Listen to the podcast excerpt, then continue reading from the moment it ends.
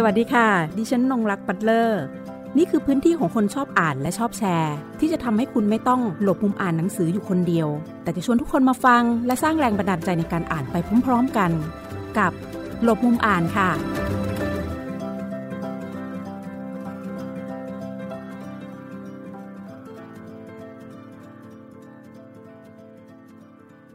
สวัสดีค่ะ หลบมุมอ่านวันนี้นะคะ ดิฉันอยู่กับคุณชาคริตแก้วทันคำค่ะ พร้อมกับงานเขียนเล่มใหม่ของเขานะคะ ซึ่งเป็นรวมเรื่องสั้นที่มีชื่อว่า ม้าน้ำบนชิงช้าสวรรค์ค่ะ คุณชาคริตนะคะ เป็นนักเขียนแล้วก็นักวิจารณ์วรรณกรรมค่ะ มีภูมิลำเนาเดิมนะคะ อยู่ที่อำเภอแม่สอดจังหวัดตากค่ะ ตอนนี้นะคะเขาเป็นชาวสวนแล้วก็สร้างครอบครัวอยู่ที่จังหวัดตรังนะคะ ปีที่ผ่านมาค่ะ 2565 เขามีนวนิยายขนาดสั้นนะคะ ที่ชื่อว่าคาดนะคะ ออกมานะคะ ก็มีการ พูดคุยกันไปแล้วทางรายการลบมุมอ่านนะคะ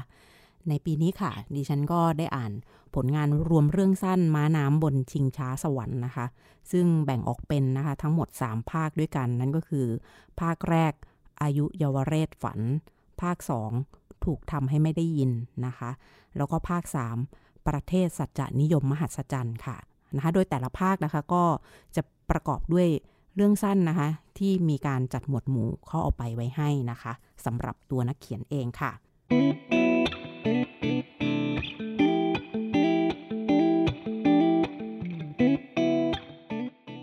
สำหรับผลงานเล่มนี้นะคะ ก็ถือว่าเป็นการบันทึก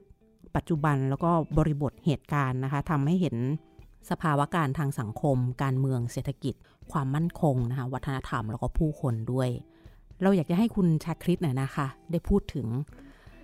การทำงานรวมเรื่องสั้นชุดนี้นะคะว่าปรากฏการณ์ทางสังคมค่ะ มีผลต่อการทำงานเขียนรวมเรื่องสั้นชุดนี้อย่างไรบ้างค่ะ ครับ สวัสดีครับรวมเรื่องสั้นม้าน้ำบนชิงช้าสวรรค์เนี่ยผมต้องบอกก่อนว่าเป็นรวมเรื่องสั้นจำนวน 11 เรื่องที่เขียนในช่วงปี 2563 ถึง 2565ครับ เพราะฉะนั้นเนี่ยสิ่งที่พี่ดวงรักถามผมก็มันจะมีพูดถึงสถานการณ์ข่าวสารอะไรที่จะมีอยู่ในนั้นเหตุการณ์ต่างๆ ที่เกิดขึ้นในในรอบปีนั้นนะครับ ทีนี้เนี่ย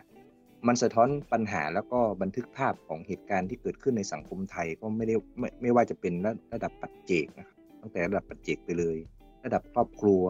การบูลลี่ในโรงเรียนระดับชุมชนหรือหมู่บ้าน แล้วก็พูดถึงเมืองรวมไปถึง ปัญหาที่เกิดขึ้นที่ชายแดนด้วย ไม่ว่าจะเป็นที่ชายแดนแม่สอดจังหวัดตาก ซึ่งเป็นรอยต่อติดกับประเทศพม่าใช่ไหมครับ แล้วก็ชายแดนใต้ ซึ่งปัญหาในหลาย ๆ ระดับเนี่ยมันจะถูกนำมาเล่าผ่านเหตุการณ์ที่เกิดขึ้นในสังคมไทยที่ที่มีมาก่อนแล้วแล้วก็เกิดขึ้นระหว่างปีที่ผมเขียนก็เช่น การชุมนุมทางการเมืองแล้วก็โควิด -19 ใช่ไหมครับ ทีนี้เนี่ยพอพูดถึงงานเขียนของ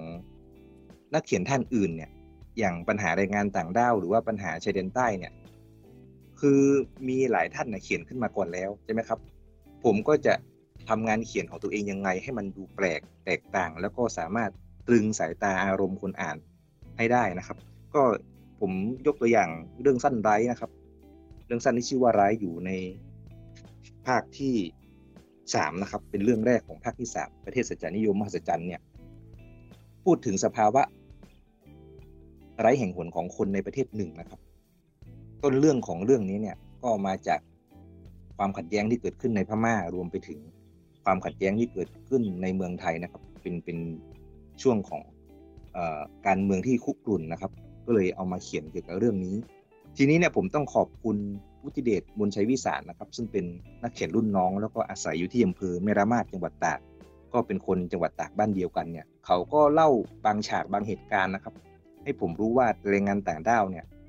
เอ่อพวกเขาจะเคลื่อนที่หรือว่าเคลื่อนย้ายตัวเองอย่างไร ในสภาวะที่ปกติแล้วก็ไม่ปกติ พอมันเป็นเรื่องจริง ผมก็เลยนำมาประสานกับสิ่งที่ที่ตัวเองรู้ แล้วก็บวกกับข่าวสารการสูญเสียคนที่รัก หรือว่าคนในครอบครัวอย่างอย่างจากโควิด -19 นะครับ จริง ๆ แล้วพล็อตนี้เนี่ยผมไปเจอข่าวพูดถึงอีกเรื่องนะครับ เมื่อกี้พูดถึงเรื่องไรนั่นเนี่ยทีนี้มาต่ออีกเรื่องหนึ่งเกี่ยวกับโควิด -19 เนี่ยก็ไม่มีน้ำตาจากก้อนเมฆนะจริง ๆ แล้วพล็อตนี้เนี่ย ผมไปเจอข่าวลูกที่ป่วยด้วยโควิดเนี่ยครับ แล้วก็ตายปรากฏว่ามีพ่ออายุเจ็ดสิบถึงแปดสิบปีเนี่ย ถ้าจำไม่ผิดนะครับ ก็เสียใจที่ว่าลูกสาวตายนะครับ ไปต่อหน้าต่อตา เพราะว่าไม่ไม่ไม่รับการรักษาได้ทันท่วงทีเนี่ย ก็กระโดดจากระเบียงระเบียงบ้านครับ ตายตาม มันเป็นเรื่องที่พอผมรับรู้แล้วเนี่ย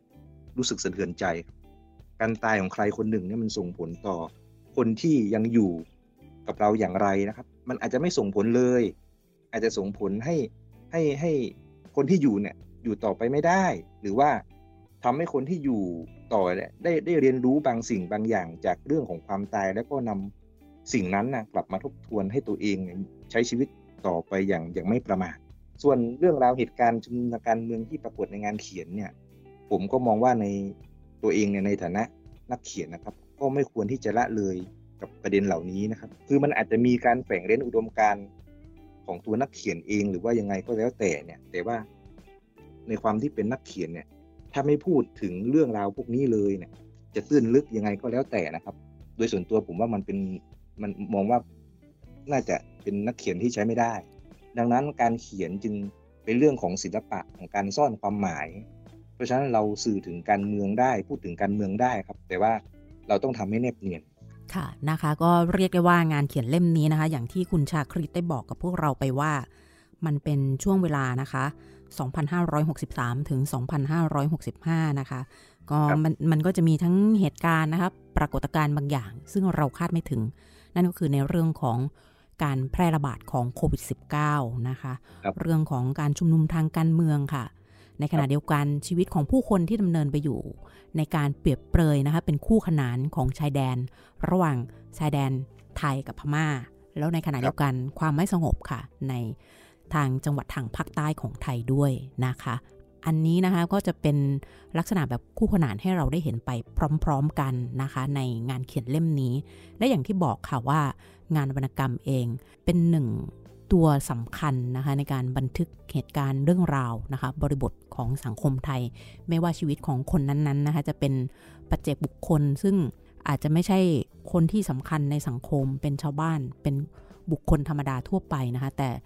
ชิ้นส่วนชีวิตเหล่านี้ทั้งหลายนะคะ มันเป็นภาพสะท้อนหนึ่งนะคะ ที่เขาได้ร่วมบันทึกอยู่ในเหตุการณ์นั้น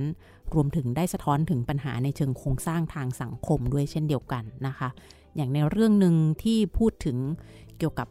ความเป็นเมืองของกรุงเทพมหานครค่ะ แต่ในขณะเดียวกันสวัสดิภาพหรือว่าความปลอดภัยของคนในเมืองนะคะ ที่เป็นเมืองหลวงเนี่ยมันเป็นอย่างไรพันเรื่องหนึ่งที่ เรื่องของการตกคลองอะในคลองแสนแสบนะครับ โดยสารเรือนะคะ อืมครับ อันนี้ก็จะเป็นสิ่งที่คุณชาคริตเองได้ซ่อนเอาไว้ให้เราได้คบคิดตาม ทีนี้ค่ะ ในงานรวมเรื่องสั้นชุดนี้นะคะทำไมถึงเลือกสองเรื่องมาตั้งชื่อนั่นก็คือ ม้าน้ำแล้วก็ชิงช้าสวรรค์นะคะ ว่าทำไมถึงเลือกอในสองเรื่องนี้นะคะมาเป็นการตั้งชื่อหนังสือจะบอกอะไรหรือเปล่า ม้าน้ำบนชิงช้าสวรรค์เนี่ย ต้องบอกก่อนว่าพี่วิสุทธ์ขาวเนียมเป็นคนตั้งชื่อตั้งชื่อนี้ให้นะครับ ก็ตอนที่ผมลิสต์รายชื่อเรื่องสั้นที่จะที่คัดแล้วนะครับ แล้วก็กำลังจะส่งให้ผู้มณีสิริพรไพบูลแห่งสำนักพิมพ์ตำหนักเนี่ยเป็นบรรณาธิการให้ คือมันอาจจะเป็นด้วยเหตุบังเอิญนะครับ ในความคิดผม ตอนแรกคือ พอได้ยินชื่อนี้ที่พี่พิสุทธิ์ตั้งนะครับ ผมว่ามันเพราะดี แม้ว่าจำนวนของของคำเวลาอ่านมันจะไม่ลงจังหวะเท่าไหร่นะครับ มันมีพอมีคำว่าบนนะครับ ม้าน้ำบนจิงช้าสวรรค์ถ้ามันเป็นบทกวีเนี่ยมันอาจจะไม่ลงจังหวะ ผมผมไม่ได้ซีเรียสเรื่องนั้นนะเพราะว่าตอนแรกคือความรู้สึกว่ามันเพราะดี แต่มาสนใจในเรื่องของความหมาย ความหมาย เพราะว่าม้าน้ำบนจิงช้าสวรรค์เนี่ยมันแฝงไปด้วยความเป็นสัจจานิยมมหัศจรรย์หรือเมจิคอนครับ ที่ที่ที่ผมเองเลือกใช้เป็นละกลวิธีในการเล่า ในเรื่องสั้นต่างๆ ในเล่มนี้ด้วยนะครับ แล้วทีนี้เนี่ยพอมันถูกนำมาเป็นชื่อเรื่องเนี่ย ผมก็มาวิเคราะห์เองทีหลังนะครับ ว่า เอ๊ะมันทำไมต้องเป็นสองชื่อนี้นะครับ คือคือตอนแรกเนี่ยผมมองตื้นๆ แค่มันเป็นความเป็นเมจิคอนเฉยๆนะครับ ซึ่งมันห่อหุ้มรวมเรื่องสั้นเรื่องนี้ไว้นะครับ แต่ทีนี้เนี่ยพอผมมาวิเคราะห์ในในฐานะที่ผมเองเป็นนักวิจารณ์นะครับ ก็นำมาวิเคราะห์เรื่องสั้นของตัวเองชื่อเรื่องสั้นของตัวเองเนี่ย เอ๊ะมันต้องมีอะไรสักอย่างที่มันเป็นจุดเชื่อมโยง ทีนี้เนี่ยผมก็เห็นบางประเด็นครับ บางประเด็นที่มันอยู่ในสองเรื่องนี้เนี่ย แต่แต่ผมอาจจะไม่บอกตรงๆนะครับ ต้องต้องให้กับนักอ่านเนี่ยไปอ่านดูเอง แต่ว่ามันจะมีอยู่คำหนึ่งครับ ที่มันเป็นเชื่อมโยงกันอยู่ ระหว่างตัวละครหญิงกับตัวละครชายที่ปรากฏในเรื่องนี้มันมันพูดถึงอะไรนะครับทำไมต้องแบ่งเป็นสามภาคใช่ไหมครับ ตรงนี้เนี่ยผมต้องยกเครดิตให้กับพินวิพัฒน์ศรีทวีครับ ซึ่งเป็นเพื่อนนักเขียนเนี่ยเขาลำดับเรื่องให้นะครับ ทีนี้เนี่ยเขาก็แนะนำว่าให้ผมเนี่ยเลือกเรื่องที่เล่าง่ายไปหายากครับ แล้วก็ทีนี้เนี่ยมันก็มีการแบ่งเป็นสามสามกลุ่มขึ้นมาก็คือภาคแรกเนี่ยอายุเยาวเรศฝันนะครับ ซึ่งผมก็พยายามคิดว่าเออในบรรดาสี่เรื่องที่อยู่ในภาคแรกเนี่ย มันมี keyword อะไรบางอย่างที่จะนำเสนอหรือเปล่า ทีนี้เนี่ยเราก็เคยได้ยินคำว่าเยาวรุ่นในในในการชุมนุมทางการเมืองใช่ไหมครับ แล้วทีนี้เนี่ยมันก็จะมีเพลงเพลงหนึ่งคือ อายุเยาวเรศเออเอยเจริญศรีอะไรเงี้ยครับ ผมก็เลยเอาคำว่าอายุเยาวเรศฝันเนี่ย มามาใช้ก็คืออ่าเป็นเกี่ยวกับ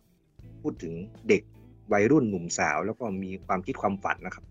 ส่วนภาคที่สองเนี่ยถูกทำให้ไม่ได้ยินเนี่ย ก็จะเป็นชื่อเรื่องสั้นเรื่องหนึ่ง ที่ผมเอามาใช้ตั้งเป็นชื่อภาคเลย ส่วนภาคที่สามเนี่ยประเทศสัจจนิยมมหัศจรรย์เนี่ย ผมก็คิดว่าเออในฐานะที่ มันเป็นเรื่องเล่าเกี่ยวกับสัจจนิยมมหัศจรรย์หรือว่ามีจิคอนอยู่แล้วในในในรวมเรื่องสั้นเล่มนี้นะครับ ผมก็เลยเพิ่มคำว่าประเทศเข้าไป คือถ้าไม่คิดอะไรเลยนะครับ ก็ลองอ่านทั้งสามภาคต่อกันก็จะได้เป็นว่า อายุเยาวเรศฝันถูกทำให้ไม่ได้ยินในประเทศสัจจนิยมมหัศจรรย์ครับ มันก็จะบ่งบอกความหมายอะไรบางอย่างอยู่ในนั้นครับดิฉันไม่ได้คิดเลยนะคะในการที่จะต้องเอาชื่อแต่ละภาคมาต่อ พอเอาแต่ละภาคมาต่อ เห็นภาพรวมของรวมเรื่องสั้นเล่มนี้อย่างชัดเจนค่ะ มันจะต้องเป็นชื่อสำหรับต่อขยาย ม้าน้ำบนชิงช้าสวรรค์แล้วก็ต่อด้วยชื่อทั้งสามภาคนี้มาต่อกันอีกทีหนึ่งนะคะ อันนี้เป็นทางลัดให้กับคุณผู้ฟังก่อนค่ะ จะได้เห็นถึงโครงสร้างนะคะ ทางความคิดโครงสร้างในการทำงานชุดนี้รวมถึงโครงสร้างเรื่องทั้ง 11 เรื่องด้วยค่ะ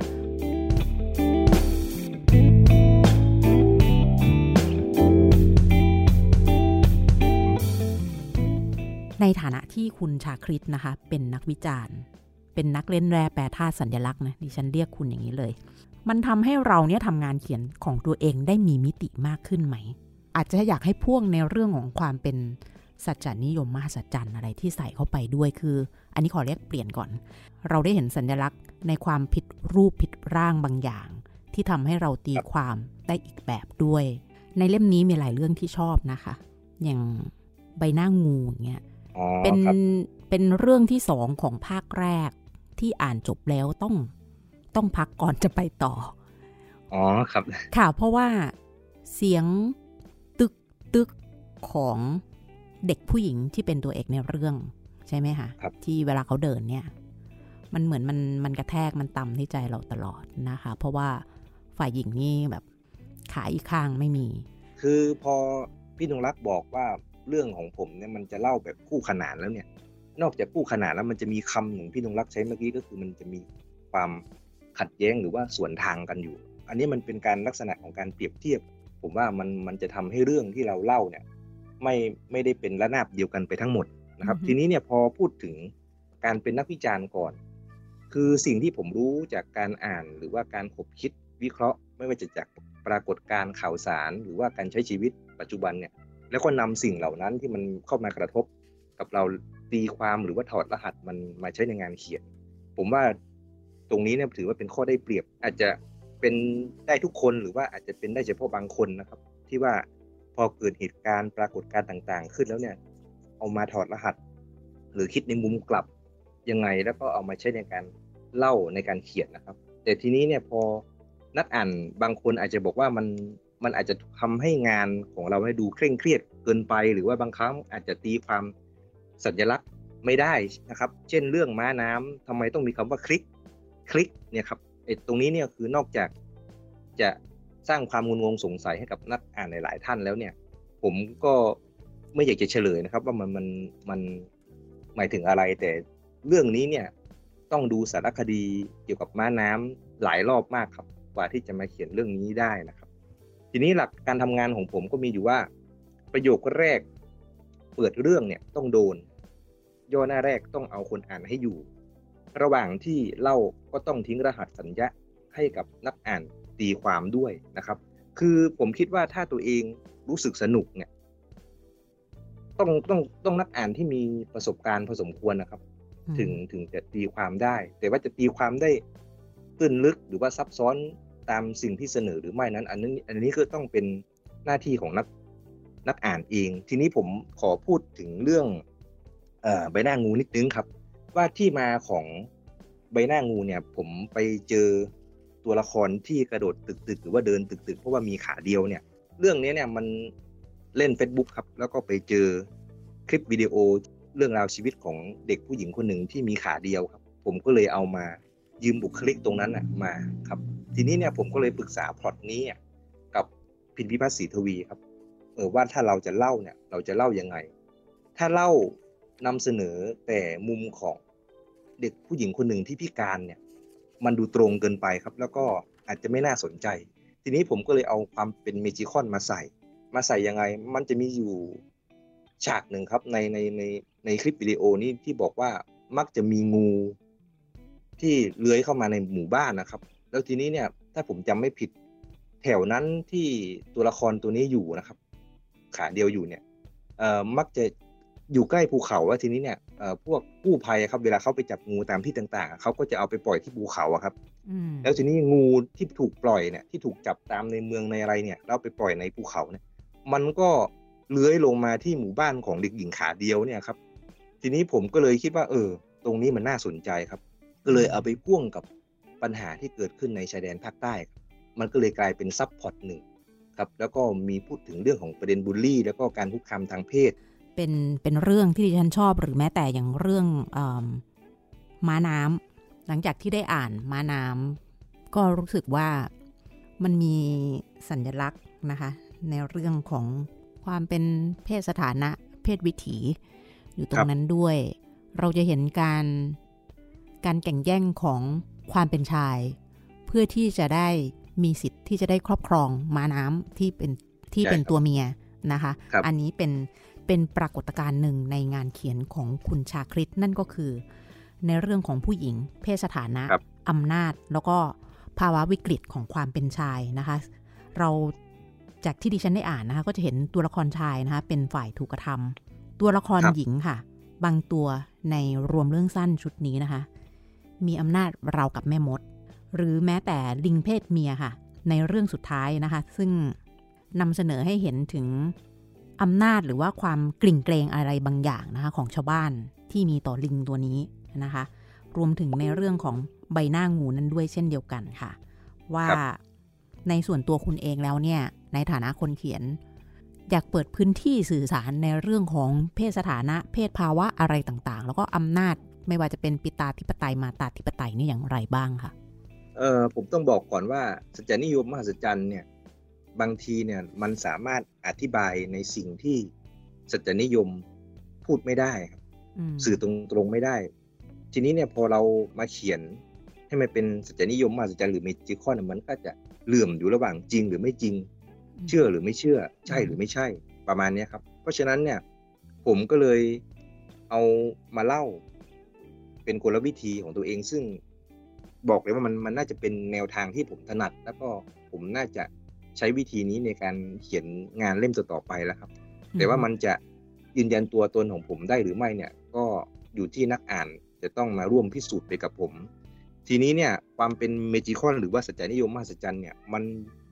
ขียนถามว่ายากไหมมันก็ไม่เชิงยากครับ แต่ว่ามันอาจจะมีความก้ากึ่งระหว่างแฟนตาซี ตรงนี้ก็ต้องระวังครับ อย่างเรื่องสั้นม้าน้ำเนี่ยพูดถึงเรื่องเพศนะครับ แล้วก็ความหลากหลายที่ที่เคลื่อนไหลในปัจจุบัน ไม่ว่าจะเรื่องของสมรสเท่าเทียม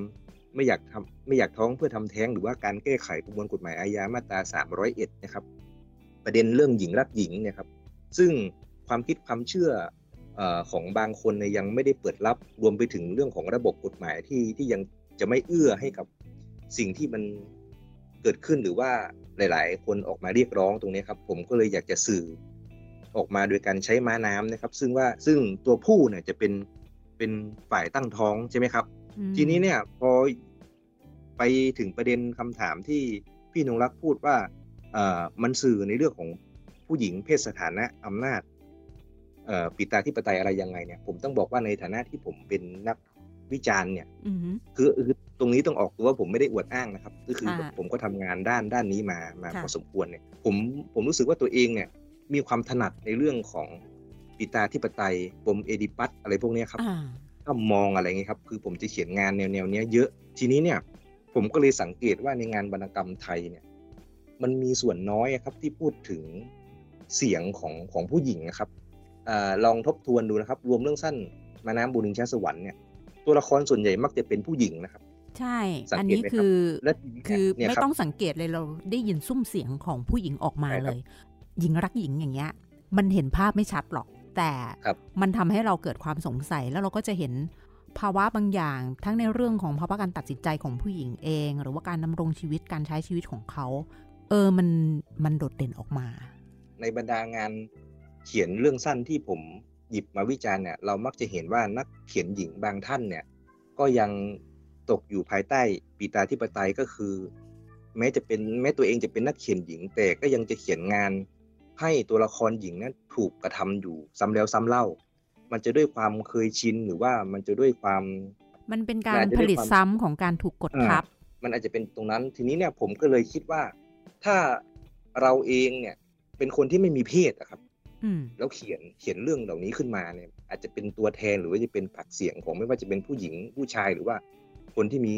เอ่อความคิดหลากหลายทางเพศเนี่ย ก็จะสะท้อนว่า ถ้าเราลองโต้กลับติตาที่ปไตยหรือแนวคิดชัยเป็นใหญ่ดูล่ะ ถ้าเราอยากจะแก้แค้นล่ะอืมเราสามารถทำได้ไหมในในงานเขียนอืมฮึผมก็เลยนึกนึกถึงตรงเนี้ยครับ ก็เลยเขียนมันขึ้นมาค่ะครับ ในในในอีกมุมหนึ่ง ซึ่งค่ะ ซึ่งอย่างที่ผมบอกว่า อาจจะไม่ได้มองว่าให้ว่าผมเป็นนักเขียนชายแล้วก็มาเล่าถึงเรื่องของผู้หญิง แต่ทั้งนั้นทั้งนี้เนี่ย พอมันถูกเล่าด้วยการใช้สัจจนิยมมาสัจจันเนี่ยมันก็มีความเหลื่อมซ้อนมีความมีความมีความซับทับซ้อนกันอยู่ตรงนั้นเนี่ยก็ก็อยู่ที่นักอ่านจะตัดสินใจว่า สิ่งที่ผมเล่าอะมันน่าเชื่อเชื่อไหมอืมฮึมันมันมันมีความรู้สึกที่สื่อออกมาได้จริงไหมได้ตรงไหม ตรงตรงตรงนี้มันถือว่าเป็นความยากอีกอีกอย่างหนึ่งด้วยเหมือนกันครับ ค่ะอืมคุณชาคริตบอกว่าเป็นเป็นเรื่องของมุมมองว่าอาจจะจะแก้แค้นอะไรอย่างเงี้ยนะคะ ดิฉันครับขอมองเป็นว่ามันเป็นการหาทางออกนะคะ ให้กับอ๋อซุ้มเสียงครับเหล่านั้นว่าเราควรจะจัดวางครับในกระบวนการของการเป็นงานวรรณกรรม งานเขียนอย่างไรบ้างนะคะ และโดยงานของคุณชาคริตเองเนี่ยมันมีเรื่องของสัญลักษณ์เข้าไปกำกับเอาไว้ด้วยนะคะ มีเรื่องของทฤษฎี คือ พอคุณพูดไปเรื่อยๆดิฉันก็พยายามฟังแล้วก็นึกตามนะคะ ก็เกิดแนวคิดหลาย ๆ อย่าง ในแนวคิดที่ที่แบบว่าเราเรียนมาทางด้านของเออเพศสถานะในเชิงของ gender ครับนะคะว่าครับเอาจริง ๆ แล้วนะคะ งานเขียนเล่มนี้ค่ะ สามารถที่จะนำไปวิเคราะห์วิจารณ์ในลักษณะของงานวิชาการในเชิงของ gender ด้วยก็ได้เช่นเดียวกันนะคะ โดยมุมมองผ่านเรื่องราวที่เป็น สัจจานิยมมหัศจรรย์นะคะ ผ่านในครับแบบอาจจะเป็น magical realism ในเชิงของ gender นะคะ แบบนี้ครับก็ได้ด้วย